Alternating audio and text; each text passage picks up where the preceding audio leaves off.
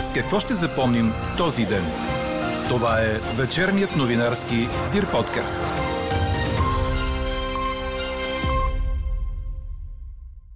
Както и да бъде наречена една управленска конфигурация, трябва да е ясно кой носи политическата отговорност. Предложението на ГЕРБ изглежда като опит да се абдикира от такава. Останете с подкаст новините, за да чуете още от коментара на политолога Ралица Симеонова. И още от темите в подкаста. Взривеният на Кримския мост камион никога не е бил в България, установи проверка на службите. Слави Трифонов си спомня времето на четворната коалиция. Научил за ареста на Борисов с СМС от Кирил Петков. А сега лидерът на ГЕРБ се държал като котарака Леополд. Как да разпознаем обикновена настинка от сезонен грип или COVID? Здравното министерство разпространи препоръки. Говори Дирбеге. Добър вечер, аз съм Елза Тодорова. Чуйте подкаст новините от деня на 11 октомври. През нощта ще бъде предимно облачно. В западната половина на страната на места ще превалява дъжд. Утре минималните температури ще са от 9 до 14 градуса. Предимно облачно с временни разкъсвания на облачността ще бъде и утре през деня. На отделни места в Западна България ще превали слаб дъжд, но валежите няма да бъдат съществени. Дневните температури ще достигнат 16-21 градуса. Такава е прогнозата за сряда на синоптика ни Иво Некитов. Както и да бъде наречена една управленска конфигурация, трябва да е ясно кой носи политическата отговорност. Формулировката на ГЕРБ при поканата за преговори към останалите парламентарно представени партии изглежда като опит да се абдикира именно от отговорност. Това коментира за подкаст новините политологът и бивш заместник министър на отбраната Ралица Симеонова. Според нея това предложение няма да генерира подкрепа от политическите сили, които бяха част от предходната управленска конфигурация. По-склонни да влязат в подобни разговори са ДПС, Български възход и евентуално Възраждане. Концепцията за широко правителство без политици звучи изключително странно. Най-малкото не кореспондира с официалния понятие апарат в политологичната литература. Какво ще е това правителство без политици? Кои ще са хората, които ще, ще бъдат част от това правителство? Какви ще са те? Кой ще носи политическата отговорност? както и да бъде наречен една управленска конфигурация с етикети на широко правителство или експертен кабинет или програмен кабинет, това са понятия, които не са формални, не са приети и за мен е опит да се абдикира от носенето на политическа отговорност. Хората трябва да знаят, че всеки един кабинет, независимо какъв етикет носи, е кабинет, който е подкрепен от определени политически сили. Нека това да е ясно. Така че в, в моменти, в които сме изправени пред сериозни кризи, е хубаво да се знае кой носи политическата отговорност и да не се правят опити да се прикрие това кой, кой всъщност носи тази отговорност. Целият коментар на Ралица Семионова ще чуете в края на подкаста, заедно с резултата от днешната ни анкета. Широко правителство без политици. Очаквате ли да сработи? Междувременно лидерът на има такъв народ, която не прескочи 4 бариера за влизане в парламента, излъчи в профила си част от интервю пред заместника му в партията Тошко Юрданов. В него Слави Трифонов разказва фрагменти от времето, в което беше част от четворната коалиция. За ареста на лидера на ГЕРБ, например, той казва, че е научил от тогавашния премьер Кирил Петков в СМС, в който казва, цитирам, арестувах Бойко Борисов, Влади Горанов, Менда Стоянова и Севда Арнаудова. Останалото научил от медиите. В разговора става ясно и че според Трифонов е заглъхнал фактът, че Борисов бил свален от власт именно благодарение на има такъв народ. А след като на последните избори отново ГЕРБ е първа политическа сила, сега Борисов се е държал като, цитирам, Котарака Леополд. Всъщност той се връща, но като го гледам вчера как се държи като Котарака Леополд, тип ребята, давайте жит дружна нали, приятели, дайте да живеем заедно. Той като добрия, имаше един такъв филм, Всемогъщия Брус, там играеше Бог, на който... Джим Кери май беше. Моля? Джим Кери ли беше? Да, да, да. Джим Кери играеше да. във филма, а Морган Фриман играеше Бог. И Джим Кери като стана така, някакси Бойко Борисов ми прилича на Джим Кери в този филм, който е така е щастлив, че отново е Бог и може да се обяснява на всички, да им казва, виж колко стана мил. Какво значение има, че са го арестували тия двамата? Чухте отказ от разговор между Слави Трифонов и Тошко Йорданов за телевизия 7-8. А сега се връщаме към провеждането на изборите, които определиха състава на следващия парламент. Според вътрешния министр Иван Демерджиев, те са били спокойни и честни. Имаше големи критики и съмнения в аванс, но ние се справихме, каза той по време на националното съвещание на политическото и професионалното ръководство на МВР. Нямаше сериозни претенции от нито една политическа сила и имаше изключително позитивна реакция от страна на Централната избирателна комисия за нашето взаимодействие през целият този процес. С гордо вдигнати глави можем да кажем, че се справихме с тази задача. Справихме се и с още една много важна задача, защото още от първия ден беше ясно, че ние не можем да правим избори, ако не защитим държавната си граница, която е външна граница на Европейския съюз. А справихме се и с това. Но тук трябва да се отбележи, че имаше един проблем. Той още не е разрешен, но полагаме всички усилия да го разрешим. Години наред на държавната граница стоят стотици и хиляди ваши колеги. Мога да кажа захвърлени там от държавата, оставени сами да се справят с този проблем. Без помощ, без съдействие, без техническа обезпеченост – за много кратък период от време направихме необходимото да им помогнем с всичко, с което може да им помогне държавата в лицето на Министерски съвет и в лицето на Министерството на вътрешните работи. Обезпечихме цялата възможна налична техника, подобрихме организацията, сега предвиждаме промяна в щатния състав и разписание, така че тази практика на извънреден труд, на преместване на хора на стотици километри далече от семействата им да не продължава, така че ние да бъдем успешни в опазването на границата, но не с цената на личния живот и с цената на тормоз върху стотици служители на МВР, който остава незабелязан. Вътрешният министр коментира и случващото се по пътищата у нас. Това, което се случва по пътищата, за мен е проекция на десетки години, през които българските граждани са загубили респект. Респект към правото, респект към институциите, респект към закона, респект един към друг пренесено на пътищата, това за съжаление коства човешки животи и ние сме длъжни да го спрем. Естествено, това не е приоритет и не е по възможностите единствено на МВР, но вярвам и имам пълната подкрепа на колегите от Министерски съвет, че с помощта на всеки, който има отношение към този въпрос, ние ще успеем да го разрешим трайно. Не с акции единични, не с успехи за рамките на месец-два, а с трайна тенденция, с трайно решаване на тези проблеми. Какво друго ни предстои? Предстои нещо много важно. През тези два месеца, всъщност това, което аз забелязах, е, че навсякъде по места има хора, които се чувстват над закона, хора, които се чувстват извън закона. Нашата задача ще бъде да покажем на тези хора, че те не могат, не трябва и няма да бъдат извън и над закона. Днес стартира и мащабна операция за контрол на движението по пътищата, в която освен МВР участват и редица институции, сред тях Националната агенция по приходите, координирани от Държавната агенция безопасност на движението по пътищата. Контролът по време на операцията ще става ежемесечно в рамките на еднодневни акции, първата от които започва на магистрала Тракия. Какво не се случи днес?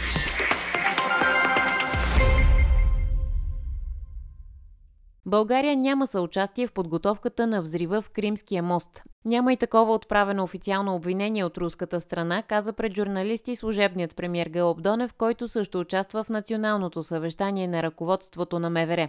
Още в неделя той разпореди на ДАНС да започне проверка на маршрута на камиона веднага след публикациите в медиите, че е минавал през България. България няма съучастие в подготовката на взрива на Кримския мост. Няма и такова обвинение и отправено официално от руската страна, така че България няма съучастие в подготовката на взрива на Кримския мост. България е Знаете, на кръстопът се намира географско положение, преминават много камиони, много товари през нашата страна. Софийската градска прокуратура също се самосезира по въпроса, а в следобедните часове от правителствения прес-център съобщиха, че взривеният на Кримския мост камион никога не е бил в България. Според твърденията на руски медии, взривеният на 8 октомври камион е превозвал полиетиленово фолио. Проверката на българските служби е установила, че стока с сходни характеристики е въведена на територията на страната ни от друга страна членка на Европейския съюз в контейнер с надлежно оформени документи под режим транзит. По време на престоя на въпросната стока в България, тя е била под митнически надзор и е напуснала страната в същия контейнер през пристанище Бургас на 17 септември тази година в посока към държава различна от Русия. От проверката е станало ясно и че контейнерът, с който стоката е напуснала България, не е бил на взривения камион. Цялата информация по случая е предоставена на прокуратурата, се казва още в съобщението. С това преминаваме и към ситуацията в Украина, която в последните два дни е обект на засилен ракетен обстрел от страна на Русия, което Кремъл обяснява като ответен удар заради атаката на Кримския мост. Удари са били нанесени в Киевска и Одеска области и в Запорожие. Най-малко един човек е загинал, след като рано сутринта 12 ракети са ударили град Запорожие, по данни на местните власти. С това жертвите на масирания руски обстрел през изминалите 48 часа стават 19, а ранените са над 100. Поразени са обществени сгради, атакувана е топлоелектрическа централа в района на град Виница. Сирените за въздушна тревога са се включили и в Киев. Властта прикани хората да не излизат от укритията си. Въпреки руските атаки, продължава работата по възстановяването на електропреносната система. Светът остро осъди руските ракетни атаки в Украина. Съединените щати ги определиха като брутални и обещаха още военна помощ за Киев. Генералният секретар на ООН Антонио Гутериш заяви, че е дълбоко шокиран от случилото се. В съвместна декларация президентите на България, Чешката република, Естония, Унгария, Латвия, Литва, Полша, Румъния и Словакия също осъдиха масовите руски бомбардировки срещу украински градове. Лидерите от формата Б9 призоваха за незабавно преустановяване на атаките срещу цивилни цели, които напомнят, че в съответствие с международното право се третират като военни престъпления. Българският министр на отбраната Димитър Стоянов ще вземе участие в срещата на колегите си от страните членки на НАТО, която ще се проведе утре и на 13 октомври в Брюксел. Министрите ще обсъдат ключови въпроси от дневния ред на Алианса, свързани с рисковете в контекста на войната в Украина.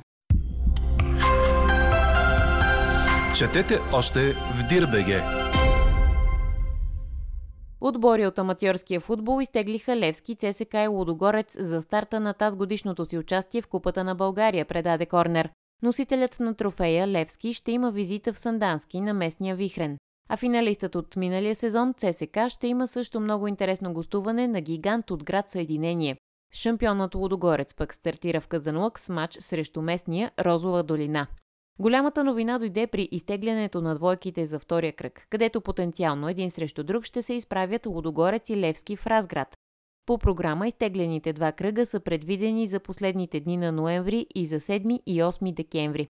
Ето и други интересни двойки от първи кръг. Литекс срещу Черно море, Черноморец Бълчик срещу Ботев Пловдив, Миньор Перник срещу Берое, Дунав Русе срещу Арда Кърджали. Чухте вечерния новинарски Дир подкаст. Подробно по темите в подкаста четете в Дирбеге. Какво ни впечатли преди малко?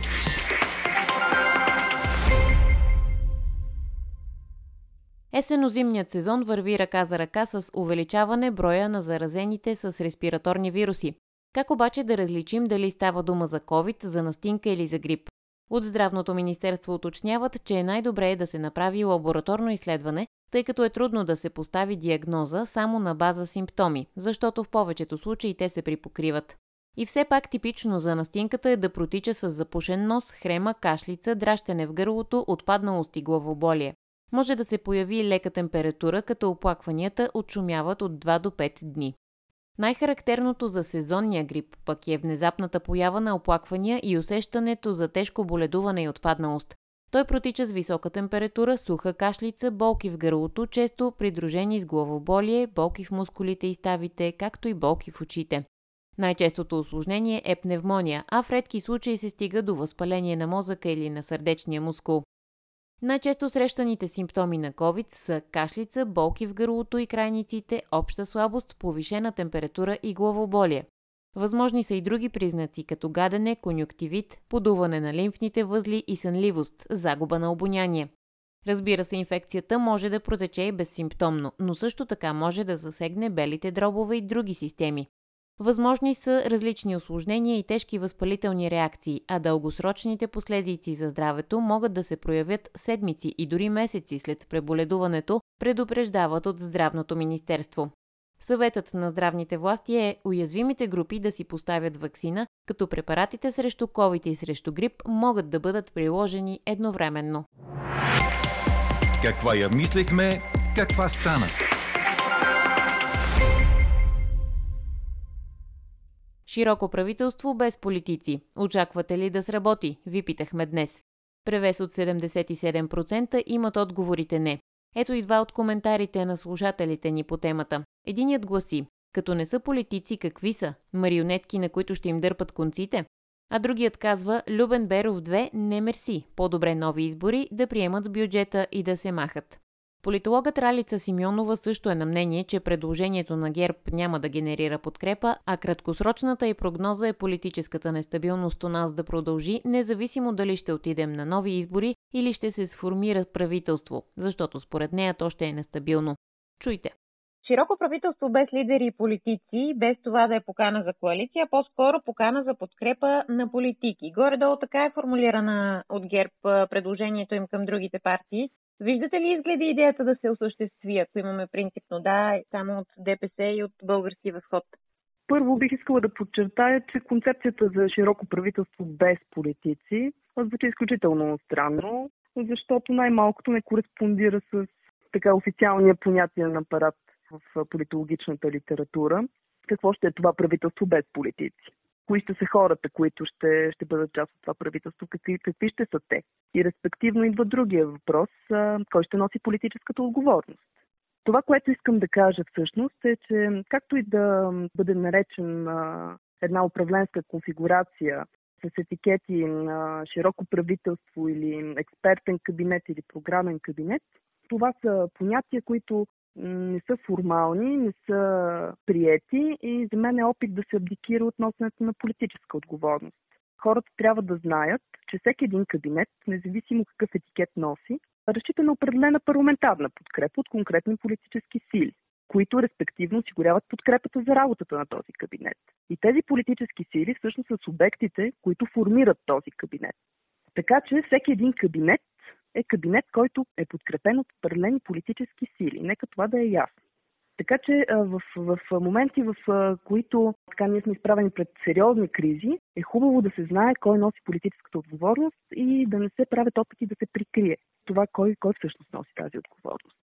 А по отношение на перспективите, това предложение да генерира определена подкрепа, не мисля, че, че ще генерира определена подкрепа, поне от политическите сили, които бяха част от предходната управленска конфигурация. Да, вероятно по-склонни така да влязат в подобни разговори са ДПС и български възход. Евентуално възраждане. Това щях да ви попитам дали да търсим подтекст в думите на Борисов от вчера, който казва, че възраждане са разумни и с тях би се работило дори по-лесно, но проблемът тук бил идеологическите им разминавания. Дали може да се търси подтекст или не, не мога да кажа. От моя гледна точка това е заявка, по-скоро, че ще се търси подкрепата на възраждане по определени политики. Ще се търси тяхната подкрепа, вероятно адхок, ситуационно за, за определени политики. А, за мен това е сигнал в, в тази посока по-скоро, поне на този етап. А с кой мандат и какво правителство си представяте да се конструира, ако всъщност не виждате нови избори? А, вижте, имаме отново, отново много фрагментиран парламент. Така че имайте предвид, че управленска конфигурация, устойчива управленска конфигурация трудно ще, ще бъде създадена в рамките на този парламент. Още по-малки са шансовете това да се случи с първия и втория мандат. Евентуално би могло с третия и то, и то някаква конфигурация с етикет експертен, програмен или както сега се прави опит да се лансира концепцията за широко правителство. ГЕРБ, според мен, все още са в много сериозна изолация, заедно с ДПС, от останалите политически сили, които така бяха част от предходната управленска конфигурация, така че ще им бъде много трудно да формират стабилно правителство. А, дори такова да, да стане факт, то ще има ограничен живот. И имайте предвид, че така, ще има сериозни затруднения по отношение на това да управлява по ефективен начин кризите, пред които сме изправени в момента още по-ограничени ще бъдат възможностите му да реализира стратегически приоритети, национални приоритети. Така че очакваме, очакваме нестабилността да, да продължи. Поне такива са моите прогнози. Ако отидем на нови избори, ще продължи нестабилността или? Нестабилност ще има и в двата случая, според мен. Новите избори, разбира се, са някакъв кризисен момент, но имайте предвид, че неустойчиво и неефективно правителство също е, също е така негативен феномен, негативно явление. И само по себе си може да генерира негативи по отношение на стабилността на системата като цяло. Към момента изглежда, че едни следващи избори ще са с още по-ниска подкрепа към партиите, т.е. народните избраници няма да, да са изпратени там от много голямата част от обществото. Трудно е да детерминираме какво ще се случи на, на едни следващи избори. В, в периода до тях така, ние нямаме яснота какво може да се случи. Ситуацията може да бъде променена драматично. Вижда се, че и геополитическата динамика е сериозна, така че аз ще се въздържа да направя прогноза в това отношение. Не е задължително да се повторят същите, същите резултати. Така приключва днешната ни анкета. Новата тема очаквайте утре в 12. Приятна вечер! Слушайте още, гледайте повече и четете всичко в Дирбеге.